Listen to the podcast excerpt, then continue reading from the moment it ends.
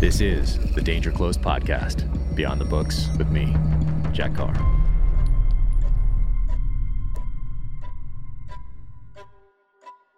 Welcome to the Danger Close podcast, an Ironclad original presented by Sig Sauer. My guest today is my friend Clint Emerson. Now, Clint did over 20 years in the SEAL teams, was involved in shipboarding operations prior to September 11th, the initial push into Iraq, and then got pulled into the best way to say it is, I guess, the darker side of special operations. So uh, you might know him from Escape the Wolf, 100 Deadly Skills, and Violent Nomad. You can find him at clintemerson.com. That'll send you to all those different places to check out what he has going on. So I had a great time talking to him. Uh, absolutely fantastic conversation. I'm going to have him back on. I got so many more questions for this guy. So uh, that is today's podcast. And if you like it, please don't be afraid to leave a five star review uh, and uh, help us beat those big tech algorithms. So now, without further ado, Clint Emerson. Dude, I have like five books of yours, maybe, and I have calendars. I have like a full size calendar. I have the little ones for the kids where they rip stuff off, you know, each day they oh, learn a new skill. Like all that stuff is amazing. So I want to talk to you about how you came up with all that stuff because you have you do something that's a lot different than anybody else really in this uh, I don't know space for lack of a better term. Um, yeah. And uh, and which is what I was and which is I love. You know, there's not like, well, he does something that's pretty similar to this guy. Like, no, there's nobody else really out there that's doing what you do, which I find incredible. I, I love that part. But uh, let's go back to the beginning a little bit because uh, so we didn't we weren't on the same teams together in the in the mm. SEAL team. So we linked up after. But uh, so I'm gonna go back a little bit. When did you decide you wanted to go to? But when did you find out about SEALs? Oh, geez. I was probably 10 years old nice. traveling through Frankfurt, Germany. I was at the airport with my family. We were coming back from Saudi because that's where I grew up. Mm-hmm. And so the Saudis are weird. They'll give you a 11 month work visa. So my dad, so, so what it what does, did your parents forces, do? Yeah, oil. My dad worked for Aramco. And so that's, you know, was the largest, I think it still is the largest oil company in the world. You just, most people have never heard of, but it's A R A M C O, and that's Arabian American Company. And uh, so they've got all the oil, but they hire the Westerners to come and pull it out of the ground for them. And my dad was kind of in the engineering field. And so we were there for, you know, 11 months per year right? And then they then they then they force you out to go renew your visas and all that crap.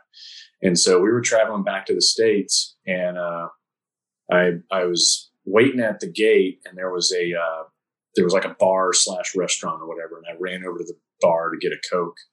And there was a guy standing there, and he had, he had his tattoo on his arm, and he looked kind of cool. And I was, so, and I was a very inquisitive kid, so I'm like, "Hey, what is that?" He's like, "It's a trident." I'm like, "What? Really? What's a trident?" He's like, it's a symbol that represents something. I'm like, well, what is the something? He's like, where are you from, kid? I'm like, I'm, from Saudi. I mean, I live in Saudi, but I'm from America. I'm from Texas. And he's like, okay. He goes, you know when we bombed Libya? I'm like, yeah, because I remember Vice President George Bush came into country, and I was his color guard, right? I was a Boy Scout, so I was holding the American flag while he basically said, hey, Americans, you know, uh, we're having issues with Libya, and if uh, something goes bad or he retaliates against you guys, since you are the closest Americans that he could affect, uh, we'll have C-130s and all this stuff lined up to get you out of Saudi. And so he kind of gave this brief to everyone, and um, and I was there holding the American flag, and so I told this guy that same story. He's like, "All right, well then you get it. So you remember when we bombed? Like, yeah, I remember." He goes, "Well, the B-111s went in really, really low dropped the bombs to prevent collateral damage. I'm like, okay, what's collateral damage? So that, you know, innocent people don't die. I'm like, oh, okay, got it. And then, it, then he's like, so we had to go in, take out the anti-aircraft guns before the B-111s could come in low. I'm like, well, what does that mean, take out? He's like, well, we killed all the guys manning the guns, and then we blew up the guns. It's like, oh. So up to that point, I've I, I wanted to be a ninja, right? So, right, yeah, yeah. No, and then, then this guy tells me about seals. And I'm like, okay, I'm switching over to seal from Ninja. Yeah. And not then, too uh, far of a jump, by the way. Pretty, yeah, not too pretty far. much in alignment. And, I, I, joke about all the time. I say, you know, the difference, the, the big difference that I learned and the reason I switched to the SEAL world is because if you kill somebody as a ninja, it's called murder. But if you kill someone as a SEAL, you're a hero. so I was like, okay, I'll go that route instead. You know, Lots safer. uh, so yeah. Anyway, so that yeah, he that guy told me the story. Now here's the best part. So I show up to SEAL Team Three, who owned the Middle East at the time. You know, before Force Twenty One and all that crap. So I go into the command. I start talking to everybody, especially guys who've been around for a while. And I was like, "Did this team ever go over and like take out any aircraft guns before B-111s went in?" Nope. And then later in my career, I end up at Dam Neck, I'm thinking, okay, that maybe that was a Dam Neck mission. You know, so I go over there and talk to those guys, and they're like, "Nope." so my whole my whole passion and drive to be a ceo was probably ignited by a hundred percent fraud in Germany. That's fantastic. Yeah. I know as you're telling the story, I'm like, I think I would have heard of this either, you know, w- in real life, you know, having been in Yeah. the teams, or in all the Yeah. research that I did leading up to uh to, to going it in. never happened. oh my gosh, but it that's sounded crazy. damn good, didn't it? It's uh, it's a great Yeah. story. You know, it's all, it's uh, very Tom Clancy esque. You know, uh, Mhm. going in the end of uh, which, which which book was that? Anyway, at the end of that book where they go in and paint the target. You know, it's the first time I think about. I think I heard about that sort of thing.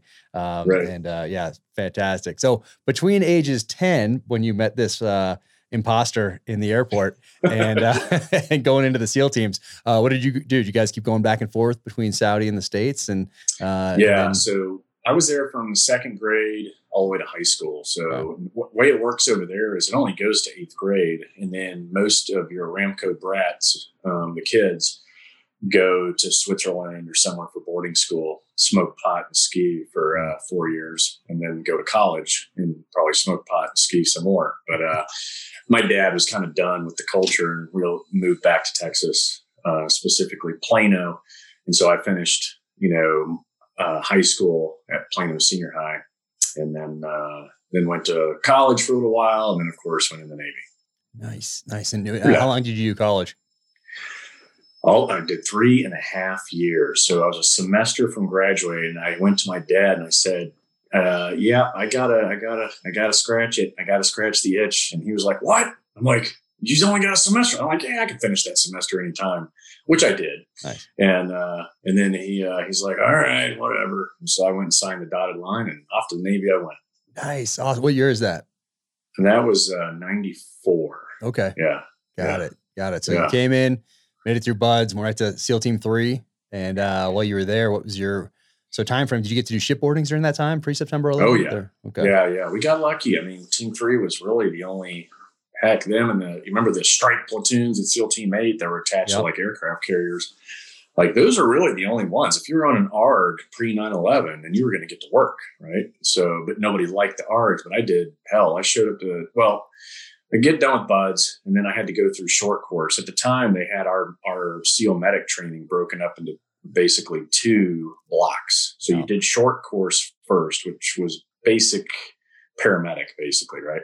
And this is at and Bragg. then I was the last class at Fort uh, at Fort Sam Houston Okay. in San Antonio uh, before they moved everything to Bragg. Okay. And so I did six months there, then jump school, um, and then checked into Team Three. Uh, and then you know the old school route of you know you're you're a nobody new guy waiting for your your peers to decide when you get your trident after you pass your chief's board and your walkthroughs um, which I think, man, that's how they should just keep it. Like, I don't, you know, I know they had to standardize everything, but geez, it's like that was a great way of uh, keeping people humble. That's for sure. It was Um, cool. Yeah, I did like that. I liked it because maybe it's because I grew up reading all those books where you found out, hey, there is probation. You'll be on probation for at least six months with your platoon, and then the Yeah. guys will decide whether they want you at their side going into combat. That's kind of how it was, you know, framed in those books that I read growing up. It was like, oh man, so cool. You get that know. trident from those guys. And I remember the day we got uh, got our tridents, and man, just getting lined up against the Connex box and putting those that trident in, and everybody just Yeah. boom. And what I really remember Yeah. is that some of the guys that I thought wouldn't hit uh, that hard, oh my goodness, like those guys Right. were, and then some of the guys I thought would just be so painful, like didn't hit as hard.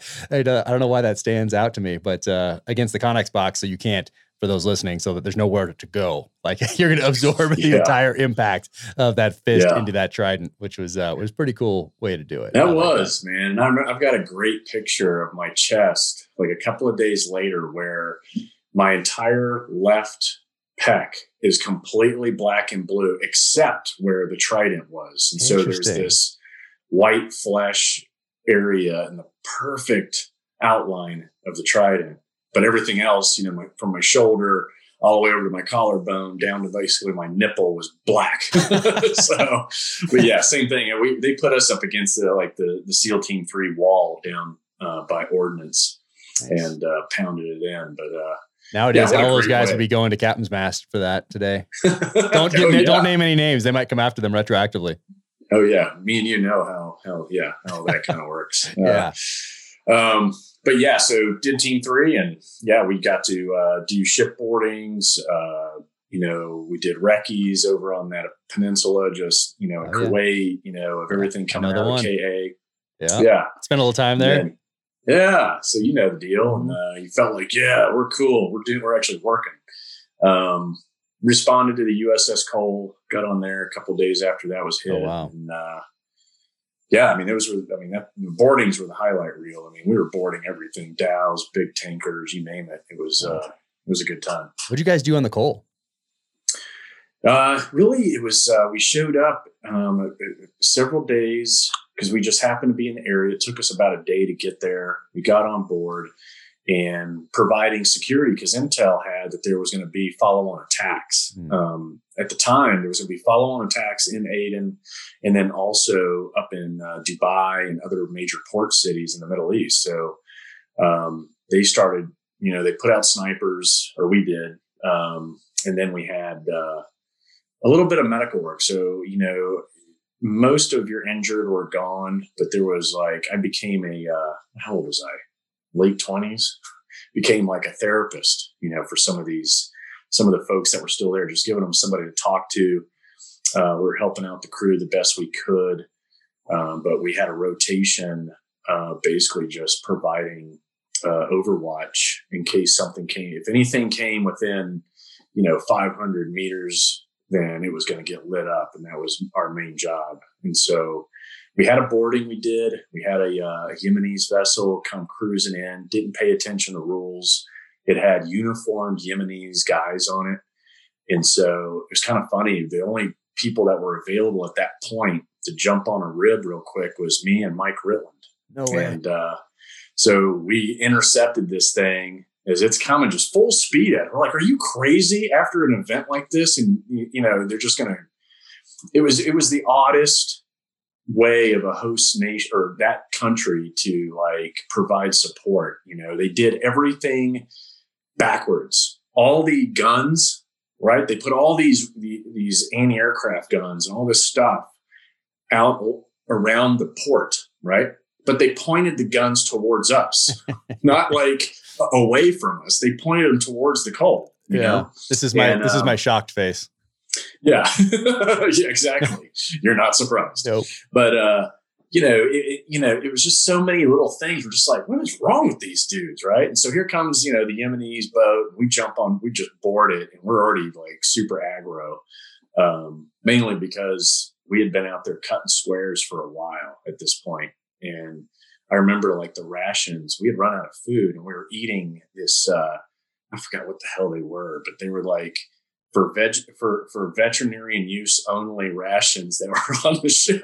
And we were we were eating these things uh, like once a day, and we were just done, man. It was one of those uh, kind of sixty days straight, kind of just running this rotation on the Cole until the Blue Marlin could show up and pull that thing up onto this big dry deck and take it back to the states Oh wow. um, it was it was really an incredible experience. But uh, majority of what we were doing was you know just dealing with the Yemenis uh, crazy maneuvers they would make to that were just like, don't you know, like we're going to kill you if you come Yeah. near this ship. But uh, they once they got it, they got it, and we didn't have to deal with too much. But yeah, No kidding. Did you guys send guys to uh Stinger school? Did you put guys with stingers out for for aircraft?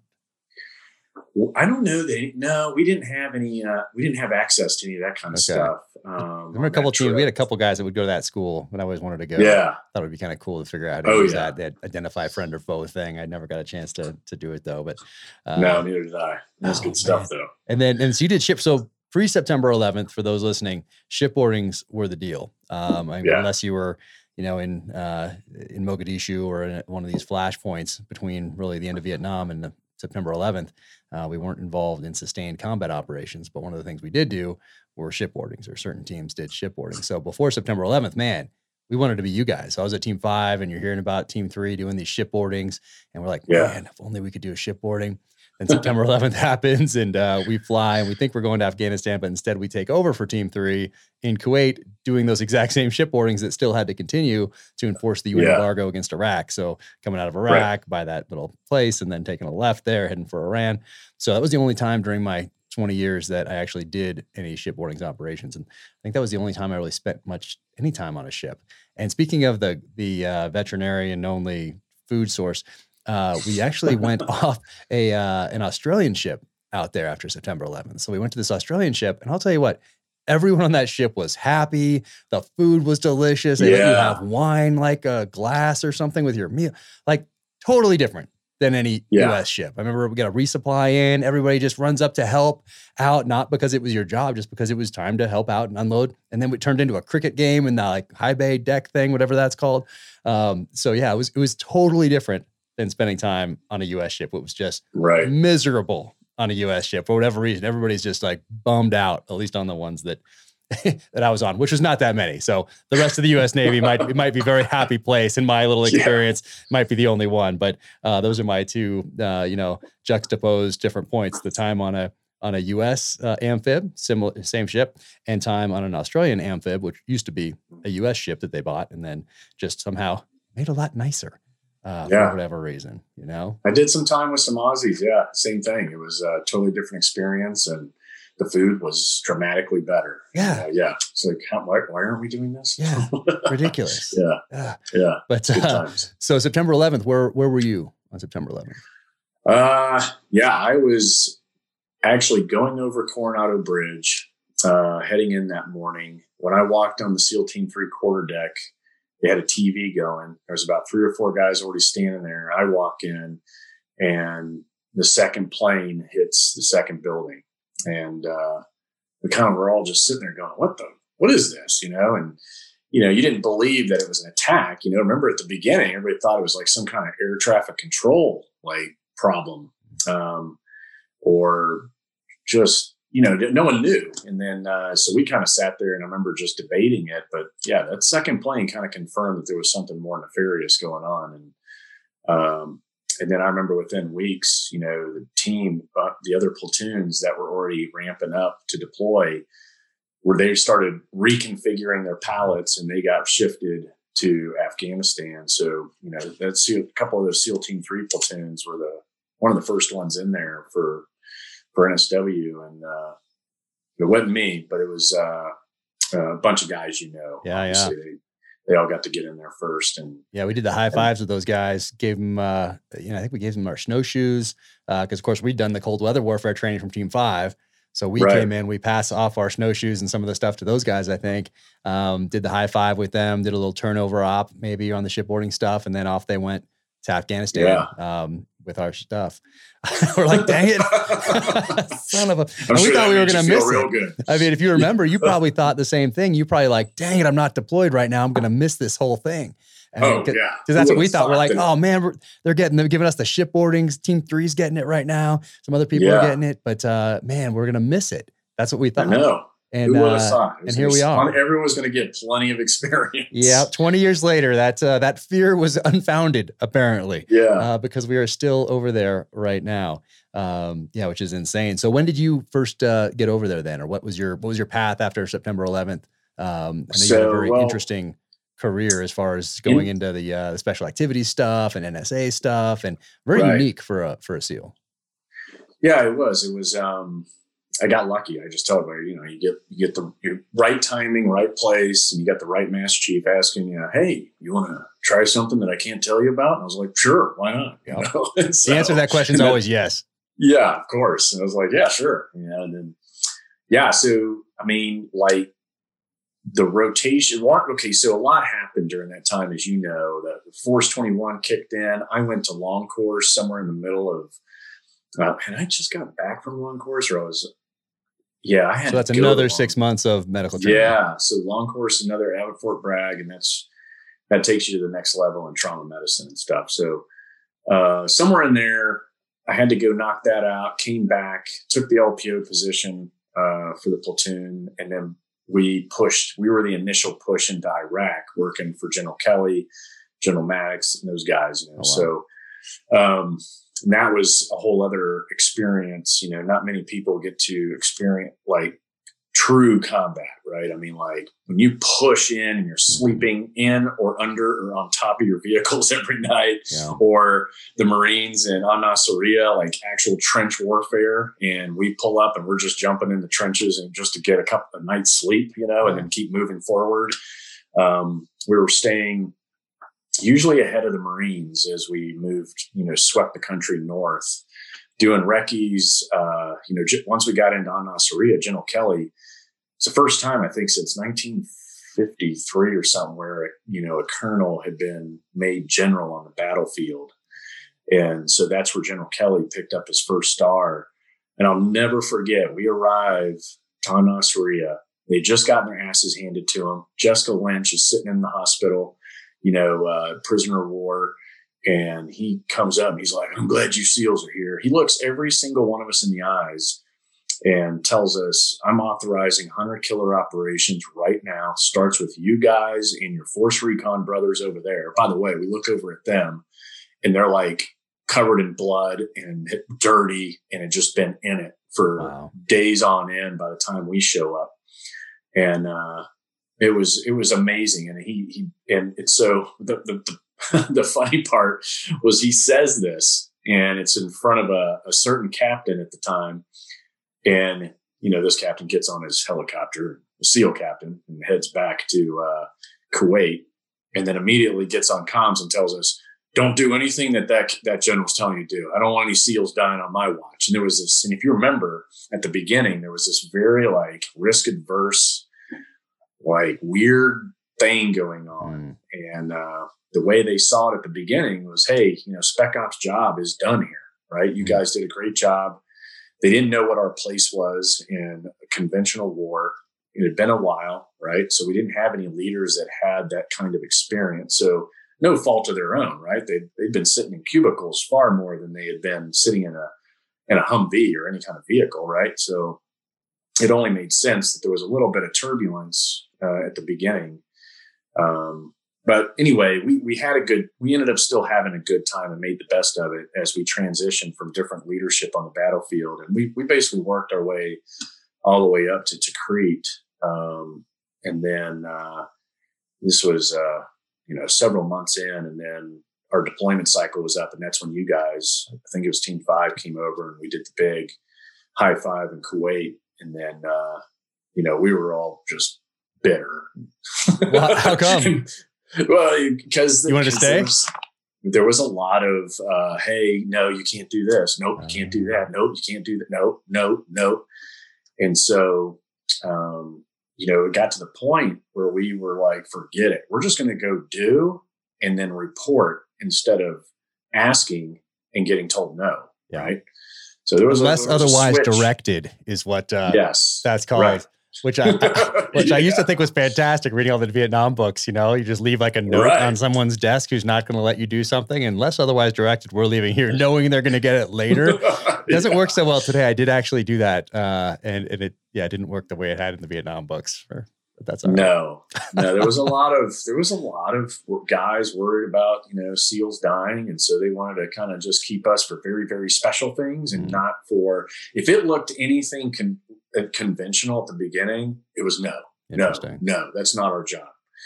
And um, obviously, you know, you know, all it took was a couple of more deployment cycles, and that all went away. And everybody was getting in the mix, getting in the fight, and you know, pushing the limits. So, but the beginning was a little rough, you know, for everyone. And um, so that's where I came back from. Uh, you know, you came back from that deployment, and that's when they said, "Hey, there's a special program going on. You know, do you want to play?"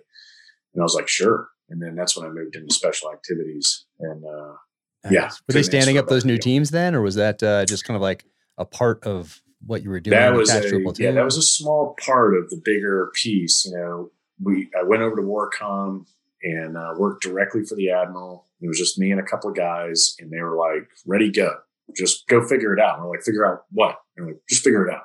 Oh, okay. Well, so we started getting footholds inside embassies all over the globe, and we started basically going into sales mode. While we were in sales mode, we were also in training mode, and and then getting deployments under our belt in either small teams or as singletons, and then establishing a little bit of uh, you know battlefield experience, if you will.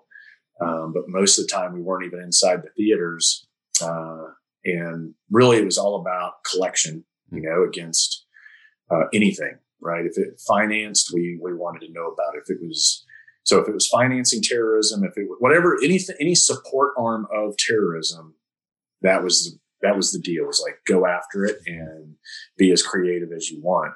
And so it grew and kept growing and kept growing. Uh, and then I had an opportunity to go to the NSA. And they had one SEAL billet we put out there. Was that a new billet or did that already exist? It, no, it was new. Okay. We put it there, um, and we the the master chief who recruited me, he went out and sat in that seat first, just to kind of get a lay of the land Yeah. and figure out what our job was going to be. And then I was the second guy, and then I hung out there for a while. It was kind of a hybrid. I was wearing a lot of different hats. I was running some training. I was also deploying for them, uh, and then also, you, you know, when you, once you were in DC, you're kind of SEALs in DC end up getting leverage for all kinds of stuff. So, you know, I was I was wearing a lot of hats, and it was a, a great a great uh, experience. Did you deploy Uh, with the NSA or is that uh, was that mostly uh, a management type position? Yeah, no, they had uh, a couple of gigs that I went and did Nice. that was uh, very techie related. Yeah. Um, Did you have that training then- beforehand? Uh, that techie type stuff, or was that like on Yeah. the job type stuff? So you had to do that beforehand when you're when you're learning this new skill after that last Right. that first Iraq push. You're coming back. You're going to these different schools with a special activities Yes. kind of bent to them, getting that skill set. yeah. So any eh, yeah to back up there, the training there was, I mean, there's dozens of pipelines, Yeah. right? And so I went to all of them. I mean, anything that existed, I went to. If it was whether it was the agencies or DoD, you know, anything I could find that related to any of that world.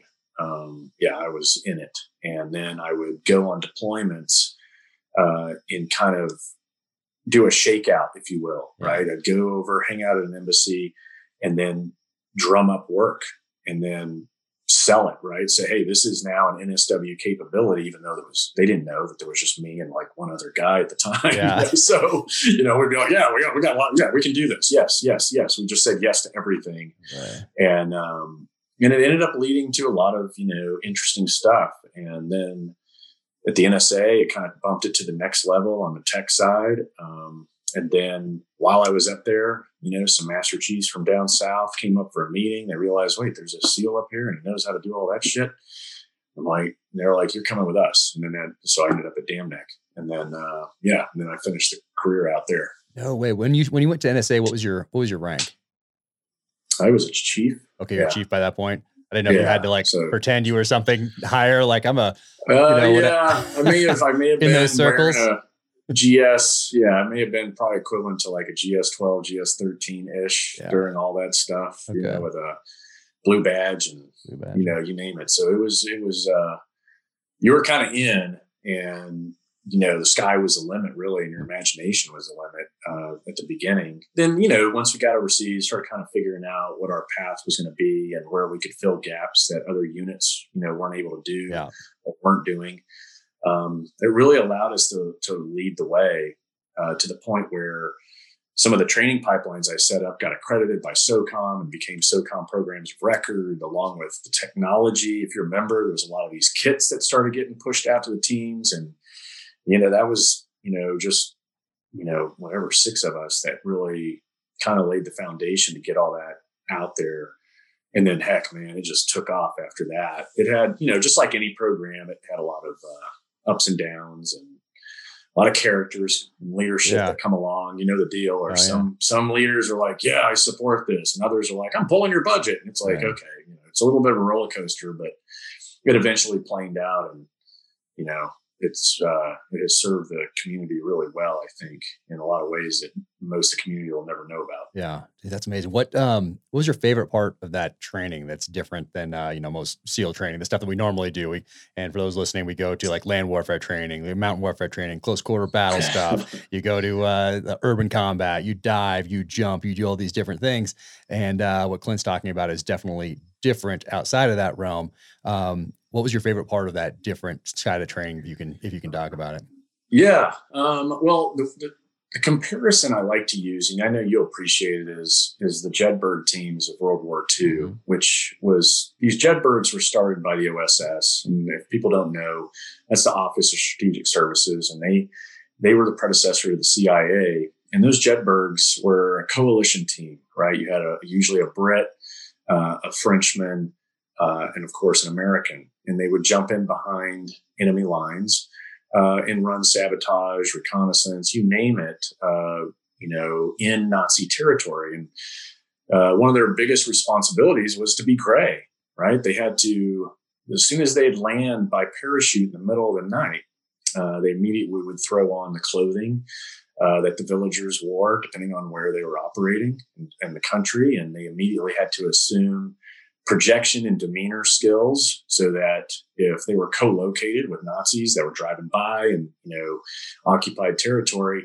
they just had to blend in with everyone else. Um, and so I think you know when you fast forward and you add technology and you add a whole lot of just cool stuff, uh, that's probably the closest mm-hmm. uh, comparison I can make to um, the kind of things that we were involved in uh, training wise, I mean, man, there was so many, you, you, know, when you're a SEAL, it's body armor, night vision, guns, and, you know, and you've got your, your 22 buddies. Um, with this world, it was business casual, business class, you know, and, uh, and you didn't have your 22 buddies with yeah. you, right? So it was a uh, complete 180 uh, to taking your alpha male kind of instincts and demeanor and aura and subduing it with penny loafers and a calculator watch if necessary right? So um but at the same time kind of cool. Yeah yeah. it was like yeah i'm i'm you know you get on a plane and to go uh, do whatever and you're you're on your own. That was probably the best part. And then later, I started to really specialize uh, in CMOE, which is clandestine methods of entry, and I another program that I got to build from ground up and uh, did it the same way I built the others. Was you know you got to get trained, and then you got to immediately just get overseas and start putting it to use. And so, you know, being able to get in to you know vessels vehicles structures and containers is really what we focused on. Being able to get in with zero forensics and zero attribution in the united states government was the number one goal. And so with that comes a lot of technology um, and a whole lot of uh, different operational risk factors that you know most people have no idea. I would say a cmoe operation is probably one of the most like it takes a lot. There's a lot involved. Yeah. I can't go into it, but I mean, there's a lot more than just walking up to a door and looking at the doorknob and you know and going inside. Yeah. I mean, there's there's a lot to it, and uh, that uh, especially when you talk about cameras, um, you know, alarm systems. Uh, there is a world of uh, sensors that we had to uh, overcome. Um, and when you talk about like a worst case scenario target where they have, you know, five layers to their perimeter before you even get to the door, you can imagine, right? It oh, gets yeah. a little crazy. So, um, yeah, that, that was all probably the best stuff that I uh, got to play around in. Yeah. Yeah, that's incredible. And then when you get to uh, development group, you continue to do kind of the same thing, just on that side of the house. Some of the similar things you were doing with uh, with NSA, but now you're doing it just for a, a military specific entity. Yeah, yeah, you could say that. So, I mean, I'm being trying um, to be um, careful. yeah, I mean, the, you know, as you know, like that that world is um, it's it's massive, right? So you get a lot of people that come knocking on on doors saying, "Hey, can you guys go do this for us?" So I would say a majority of you know like the work was always for for other folks, yeah. you know, and we were always going, "Yes, yes, yes," right? We're the we're the proverbial hookers in SOCOM. We just say yes to everything and go for it. So it's uh, but yeah, that's that's pretty much everything I did was always for someone else for the most part, I'd say. It was very rarely for NSW. Yeah. And you're continuing to build your skills where you're at that command. There's uh oh yeah. The uh the capabilities and, and everything else are, are expanding because Money. now we're at war here. So now we're we're learning, we're figuring out uh, uh, some things we need to get better at. We're getting lessons learned. We're doing all these. I mean, we've had yeah. now 20 years but when you're doing that we're you know at the seven eight nine year mark at being at war so we're learning lessons and we're figuring out some different capabilities that we that we need that we don't have um, and then and so you're continuing to build those skills at a place where where you can yeah yeah i mean uh, everyone always asks the difference like money money money money and support is the main difference i mean it yeah it makes a world of difference and it allows operators to concentrate on being an operator yeah. without all the admin crap you get to just solely spend the rest of your career becoming a true subject matter expert in whatever it is you want to be a subject matter expert in some guys go down the path of combatives and you and i know a lot of great guys that are just ruthless, right? And they became ruthless because they were given that ability to just concentrate on what they wanted to concentrate on in order to be a better operator. You know, so it really uh, that's the beauty of of national level worlds is it allows guys to concentrate solely on what they want to be just incredible at, and uh, incredible. and that's it without any of the bullshit. Yeah. It's amazing. So you're continuing yeah. deployed, continuing to do the job. And do you finish up your time there? Is that where you is that where you exit? Yeah, for the most part. There was a towards the end, like uh, you, basically you when you know you're going to retire, you move over to a different place, and, and then you can just yeah. it gives you the opportunity. It basically opens up a seat so that someone else can jump in. You do your turnover, and then you go over to another command and now you can just kind of go into your twilight, you know, a year, basically a year out. Yeah. I just did nothing but do retirement stuff. Yeah, that's where I started writing. Because yeah. Uh, yeah, yeah exactly. and I explain it to people like, hey, you're getting out of this gigantic bureaucracy. You've told them you're getting out. They take you, you go in this other pile, and the whole community that you've been focused on your entire career is now continuing to move forward. While you get to go stand in line at medical, at dental, get read out of secret programs, maybe turn in a little gear here or there, but also stand in line to make your appointment, to then stand in line again, you know, to do all those different things. And it just takes a while. And uh, so that's why yeah. I got to take a breath and think about, okay, time to start writing. So is that when you started developing uh, these different companies that you now have? Yeah, it started with Escape the Wolf. Escape the Wolf started as a, uh, a self-published little handbook because when I was looking around State Department, CIA, you name it, looking for a gray man course, it didn't have one. Hmm. It was crazy to me. I'm like, how the hell do you not have a course teaching people like protocol and etiquette right? Hey, here's the differences. If you go here, do this, don't do that. When you go over here, mm-hmm. do this, don't do that, depending on the country, depending on the, the culture. But, um, you know, they didn't have that. They didn't have anything that taught, you know, like the next level of situational awareness. Mm-hmm. Um, so through my deployments, I ended up taking all my lessons learned and turned it into a, a little book called Escape the Wolf and uh, it got passed around. It wasn't anything I was selling. I just wanted the binder full of crap I'd collected to actually just look and feel like a book. So I sent the binder to uh, the self-publishing company and was like, "Hey, can you just turn this into a book? How much does that cost?" And they're like, "Yeah, it costs you like uh, I think I paid eight hundred bucks." And then they put they put it into a format, book format, print it, and then said, "All right, yeah, these will cost you like a couple of bucks to print mm. each." And I was like, "All right, cool." And so I'd order a box every now and then and I would hand them out for free um, go, to people going through any of my pipelines or any of that kind of stuff. Yeah. And so um, I got a call one day uh, from the global security director of the Wall Street Journal. And this was after Danny Pearl, you know, ended up on YouTube getting his head cut off, right? And uh, he's a retired FBI guy. And he's like, hey, I got your book. And uh, I want you to teach all 700 of my most elite journalists everything in this book. And I was like, well, I'm in the Navy. I don't think I can pull that off. and so, and so I, uh, I kind of waved him off. He said, well, if you, if you go turn your book into e-learning, then I'll buy it. And I'm like, oh, okay, cool. Well, e what? Yeah. you know, so, you know, I went and took the book to a, a developer and said, Hey, so do you do e-learning? He's like, Yeah, I do e-learning. All right. Can you turn this thing into e-learning? And he's like, Yeah, sure. It'll cost you. I'm like, How much? And it was like some astronomical number Mm. that I put on my credit card. I just took this total risk. Wow. right? I didn't have a contract with the journal, nothing. Right. And so it took about six months or however long, I don't remember. And uh and I was already into retirement mode. And I called that guy up. I said, Hey, uh, you still work at the Wall Street Journal? He's like, Yeah. I said, you, you remember me, right? I'm the guy that you said to build the thing. And he's like, Yeah, yeah, I remember. Okay, so I got it done. Uh, are you you still want to buy it? He's like, Sure. How much? I'm like, shit, I don't know. so How much you I got? came up, yeah, exactly. I just came up with some number. And, you know, of course, this is the beginning. Like, I don't know what I'm doing when it comes to business. It should have been a license. I should have treated it like software, you know. So I sell it to them for basically what I owed, like a dumbass, or I can't remember.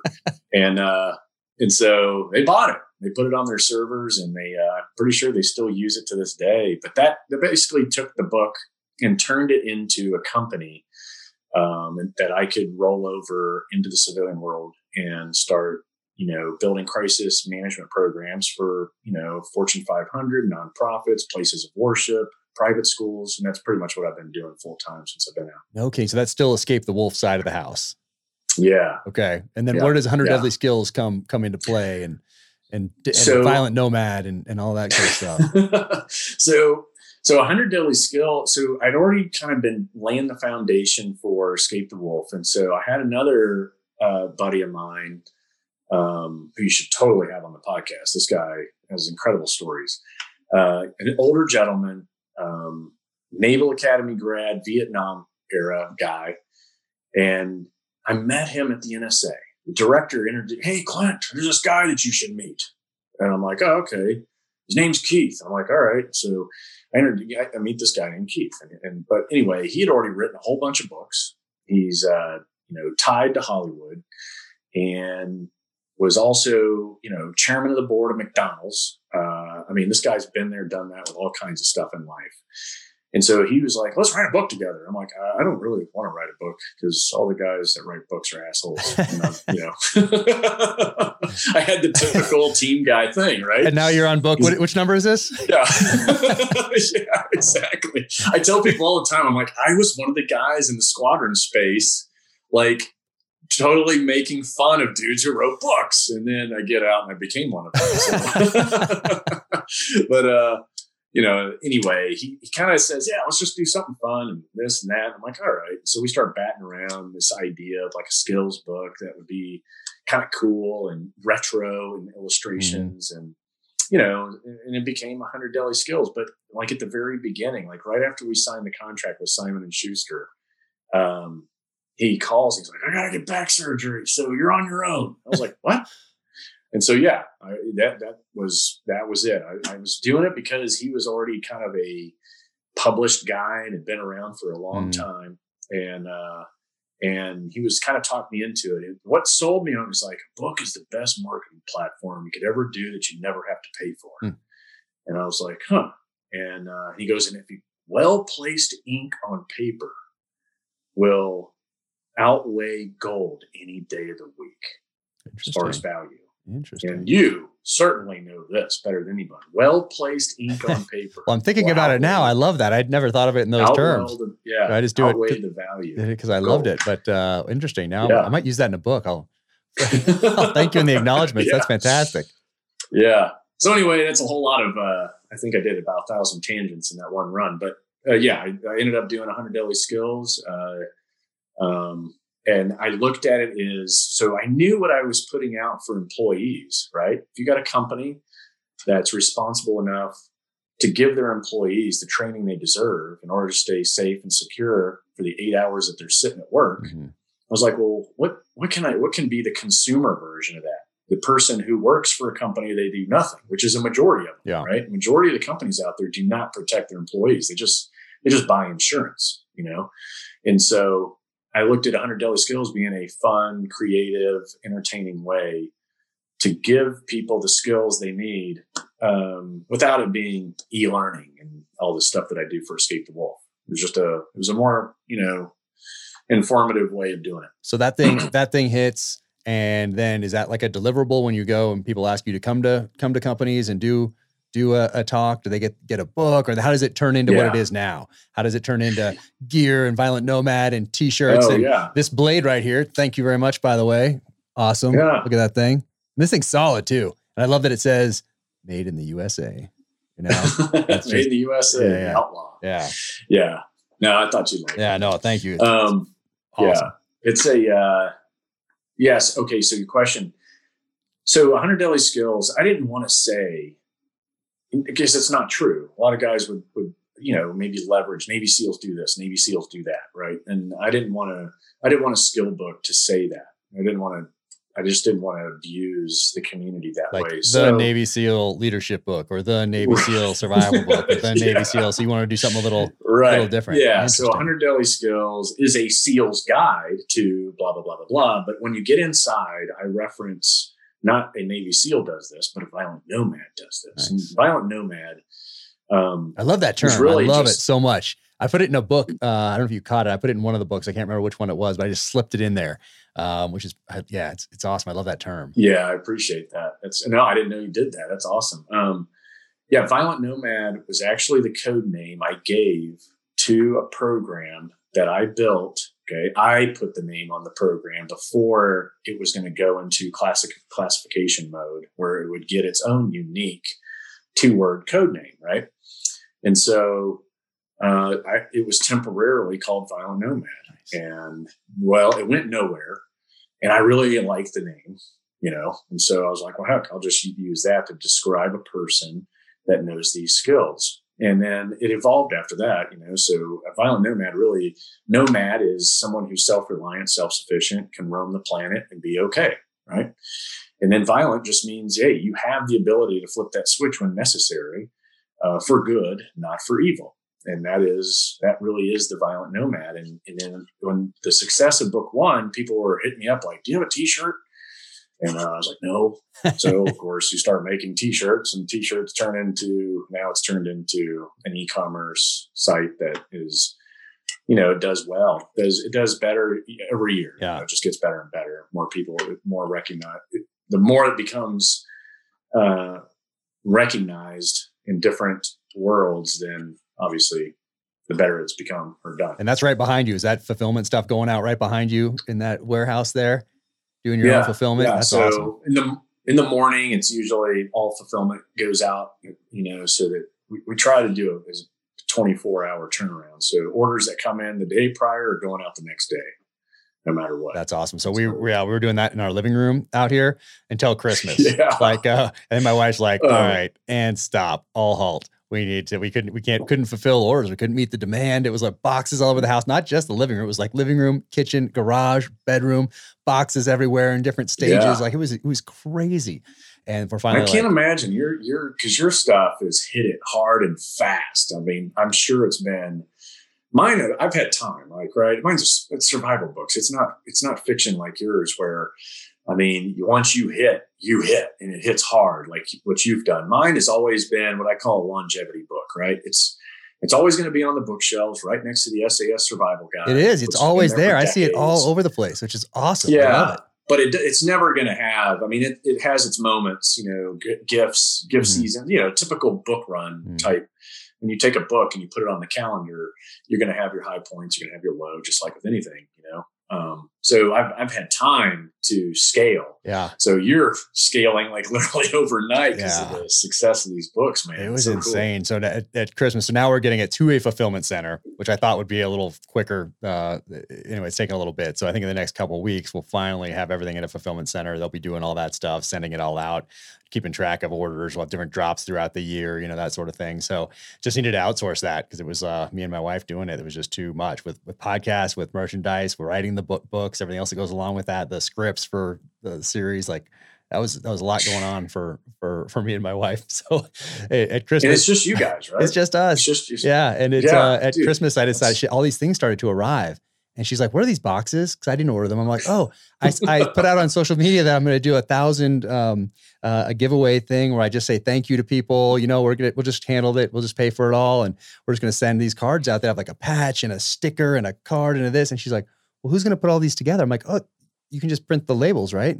She's like, you are, honey. Yeah, she's like, yeah. she's like, do you know how long it takes to print a thousand labels on this system that we're using? I'm like, no. she's like, okay. No, yeah. So yeah, that was that was kind of the uh, the end of it. So we we got through those, got all those out, uh, got all the rest of the stuff out of here that we had on the, you know, that had sitting in the uh, in, in the laundry room, and uh, now we're we're outsourcing uh, to this other place down the road here. So that'll be that'll be good. You know, yeah. Well, she's a team guy wife, so right. You've been with her for how long? You guys been married? Twenty years almost oh, yeah. 21 so she, years now. Just, you just got to look at her. Thank you for reminding me, by means, the way. yeah. Figure it out. Right? Yeah. Just, hey, honey, just figure it out. That's you what, yeah. I realized yeah. that we're not in the teams anymore. so that's not the right answer. but yeah. Uh, yeah, so we're, we're working on it. But uh, yeah, 21 years. That's so awesome. that reminds me, I need to probably do something coming up. we got a couple weeks left, so thanks for thanks for the reminder. crazy. Yeah, get on that, buddy. Busy times. Get on that. Busy times. Yeah. But uh, and the other thing, so you are the is it the only SEAL inducted into the International Spy Museum in DC? So they say. Yeah, That's awesome. that was That's crazy. It, it's kind of cool. Yeah. Um, yeah, it's a little uh, I donated um, I donated some stuff to them that, you know, that I had had the opportunity to use and I couldn't think of a better place. I, I've always enjoyed that museum. It's one of the most trafficked ones in DC. Um, I'm sure you've been. I haven't you know, been to it. A, I was going to it, and COVID hit. I was doing a uh, a book thing there, and uh, oh, yeah. yeah. and then COVID hit. It was like right as COVID hit, like early March or something like that, if I if memory serves, maybe late February. So it was just starting to hit, and then they shut this. Down. Anyway, it didn't didn't work out. So I went there, did the book thing somewhere else, but I never got to walk through, unfortunately. But oh, I want to yeah. get back there. I heard it's amazing. It's right up your alley. I mean, if you're, I mean, we're kind of the same with this this world that I worked in and I mean, it's uh, yeah. I mean, you could. The new building is mind blowing. Like it's so high tech and and so like espionage spy yeah. related. Um, so I donated um, some stuff to them that they've got on display and became a uh, an attraction, if you will.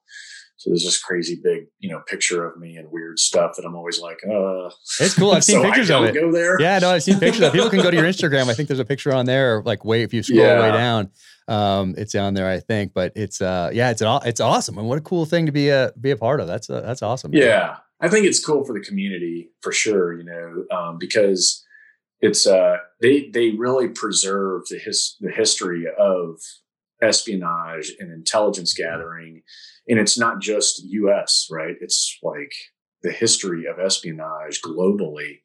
Um, i mean they got even a big chunk of the berlin wall in there. Um, it tells stories about all the things that happened prior to that to make that happen yeah. and become reality. Um, they've got heck they've got a, a, pred hanging from the ceiling. Oh, nice. Uh, you know they've, they've got a lot of just cool stuff. So anybody who can check it out, you should if you're in DC. Yeah, I think it'd be um, great for kids really, too. I remember going to DC when I was a kid, going to going to New York, DC, going to battlefields up and down the East Coast uh, when I was in third grade with my parents, and I still remember that to this day. I remember going to Valley Forge. I remember going to the Smithsonian.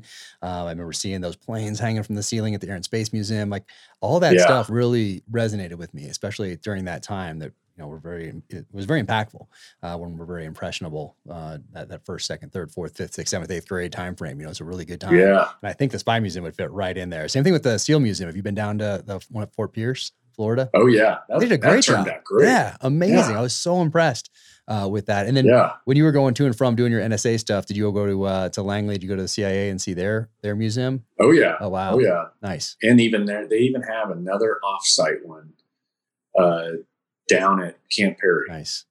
They have another museum there that's uh, that literally has a padlock on the door, and they unlock it, and then you go inside, and it's like a whole other world of stuff that they can't put on display. Wow, it's really cool. Awesome, yeah. dude! I love yeah. it. Give me book ideas as we're talking. That's fantastic. I love it. I love it. Yeah, I never went to the museum. I was doing uh, when I got back from Baghdad in 2006. I was going to jump over to the agency because I had such a great experience working with those guys um, at. Ground Branch. So I was going to do this program where you were in the military kind of one day and it really all it did was take a few of the steps out that you would need to do if you were coming from from anywhere else and applying.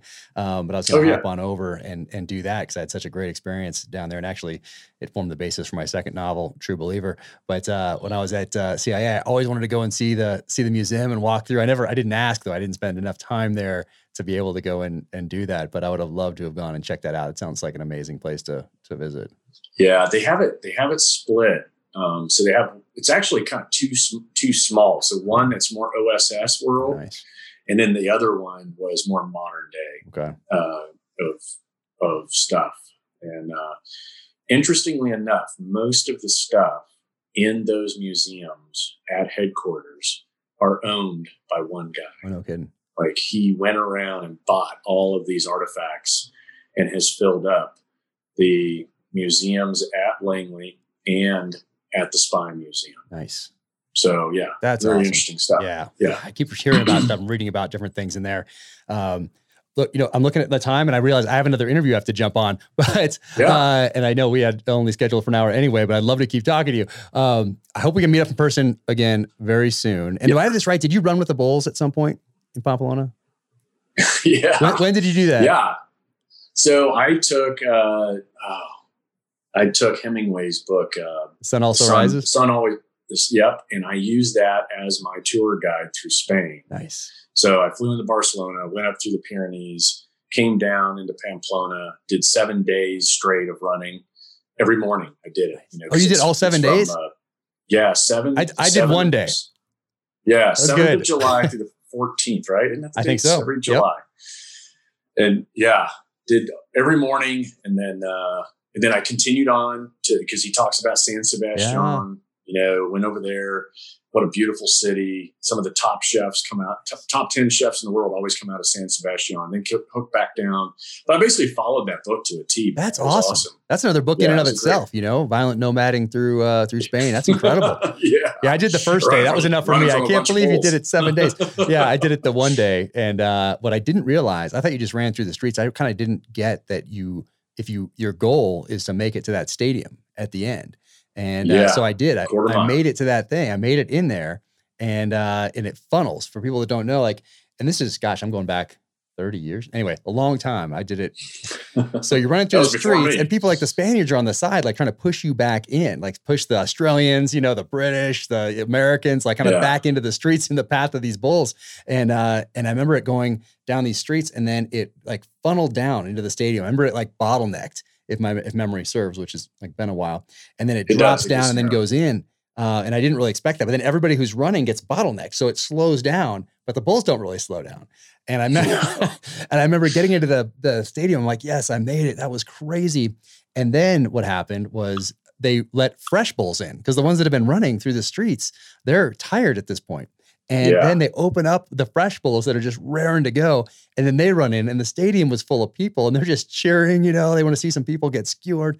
And uh, that was awesome. It was a great experience. Yeah. I keep going back and looking for Yeah. photos. I'm trying to find a photo somewhere in like these boxes we've moved so many times. There's got to be at least one, but uh, but someday I'll I've, find one. I've done the same a couple of times where I fa- I have found a couple, Yeah. and I found a video uh, that of me running by, and it was it was one year where it made the newspapers where this one bull just totally destroyed somebody, Crazy. you know, and it's uh yeah. It's the it's the lonely beware of the lonely bull. That's the quote. Oh, That's nice. the biggest thing. If, if they're together, they stay calm. But the one that gets separated from the pack is the one that's going to kick everybody's ass. It's a Lancy. yeah, Oh man. yeah, Wild. super cool. Wild. Yeah, I highly recommend people go do that. Yeah, no, it's super do it. fun. I mean, I only did it Yeah. once and I probably wouldn't do it again.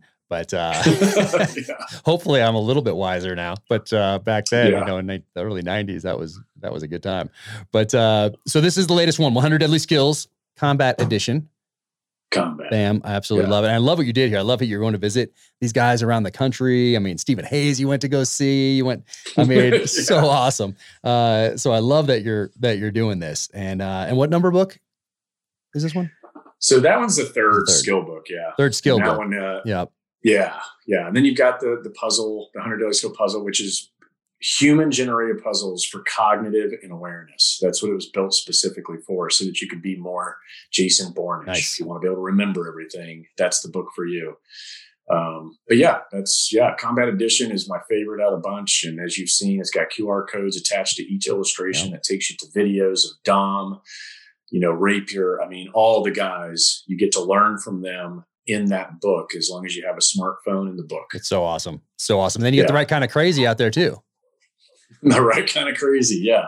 I would, I always tell people like right kind of crazy is just total flop because it was a pandemic. Basically, the Russian scandal came to an end the pandemic began and all of my media got canceled. Right. Yeah. So just, I never had one opportunity to push that book. Uh, it's so crazy. But yeah. hey, you win some, you lose some. You know? There you go. And it's still out there. So it's, it's, still, you, yeah, it's you can find it. Yeah. You could definitely still find it. So, uh, so do so. So, uh, brother, I'm going to, yeah, I'm going to let you go. But uh, yeah. let's do it again soon. I'd love to link up in person. Hopefully, things are getting a little calmer and we can start moving around a bit and uh, and get back together yeah. here very soon. Well, hey Jack, I appreciate you having me on. I love all the success, all the crushing you're doing, and uh, keep it up. And thanks for having Absolutely. Me. And one more time, so people can find you a bunch of different places, but 100 Deadly Skills on uh, the social channels. And uh, where else can they find you? Yeah, I would say my my whole ecosystem exists at clintemerson.com. Okay. That's the easy one. Yep. So the podcast, all the book stuff, company stuff, clintemerson.com. Awesome. Awesome. Thanks, brother. Appreciate everything. And uh, we'll talk yeah. soon. Thank you. Later, Take care. Welcome to the gear highlights section of today's podcast. So, usually, what happens with these is I look around the room and grab a few pieces of kit that uh, I think would be interesting. So, today I'm going to highlight a few veteran owned businesses that uh, are owned by former teammates of mine. So, where should I start? I think I'll start here Protector Brewery. So, check out protectorbrewery.com and uh, just just awesome. This one in particular right here is a half face blades and protector version. So half face blades right here. My buddy Andrew Arrabito does these half face blades. This is the one from Savage Sun. Uh, you might remember it's the Hunter Skinner from that one. We did a limited run of these things and we probably limited it too much because they sold out in a few seconds. But uh, those are pretty sweet. And if you remember from the terminal list, you might remember the Karambito right there. So those are uh, those are Beto's half face blades right there, and uh, he teamed up with Protector Brewery and created this beer, which is awesome. By the way, it's the last one I have left, so I wanted to make sure that I talked about it before I drank it. But uh, Sean Haggerty and and uh, Ryan Sangster, uh, buddies from the SEAL teams, Ryan and I were in Iraq together on my last deployment, and uh, they started Protector Brewery. They have a, a, uh, a, tasting room in San Diego. So if you're there, stop by, say hello, and have a few beers. Check them out. But uh, if you keep your eyes open, you might recognize Ryan Sangster from The Terminal List, starring Chris Pratt, coming sometime in 2022. But uh, yeah, awesome stuff. Organic beer, and uh, it's absolutely amazing. So check this out. I want to crack it open right now, but I'll wait till the podcast is over. So that is that.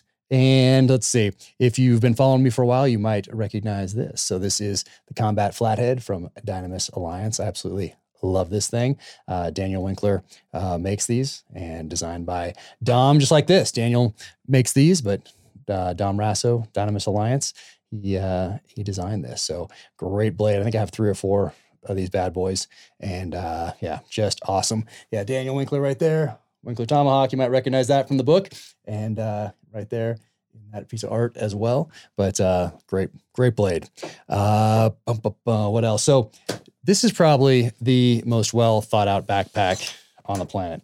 But uh, Dynamis Alliance, you can go to their website and check out everything they have going on, all the all the blades, the the training, bags, gear, all that stuff. So uh, in here, I keep a little trauma pack right there, a low vis, uh, pretty thin right there.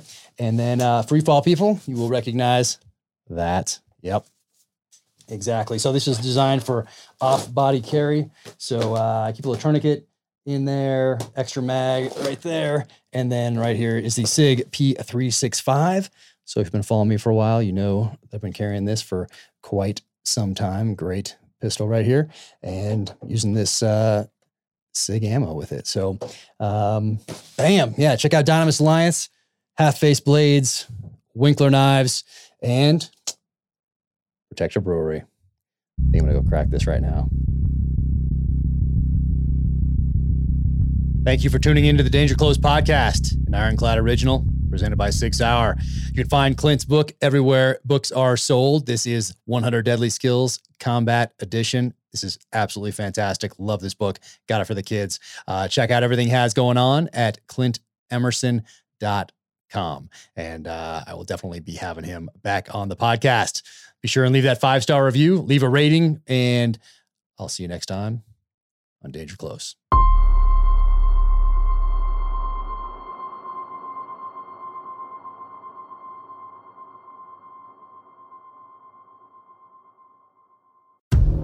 In case you missed it, on a recent episode of Danger Close, an Ironclad original, Jack Carr sat down with former presidential candidate Tulsi Gabbard. Set aside all the labels. You know, oh, well, because I've been uh, getting asked this a lot like, well, are you left or are you right? Are you progressive or are you conservative? What are box do you fit in? Which box do you check? Completely. Are you an enemy or right, right. an How, ally? uh, like, what filter should I use when I'm looking at you? Mm-hmm. And like, I've always been an independent minded person, mm-hmm. always. Be sure to check out the full interview wherever you get your podcasts.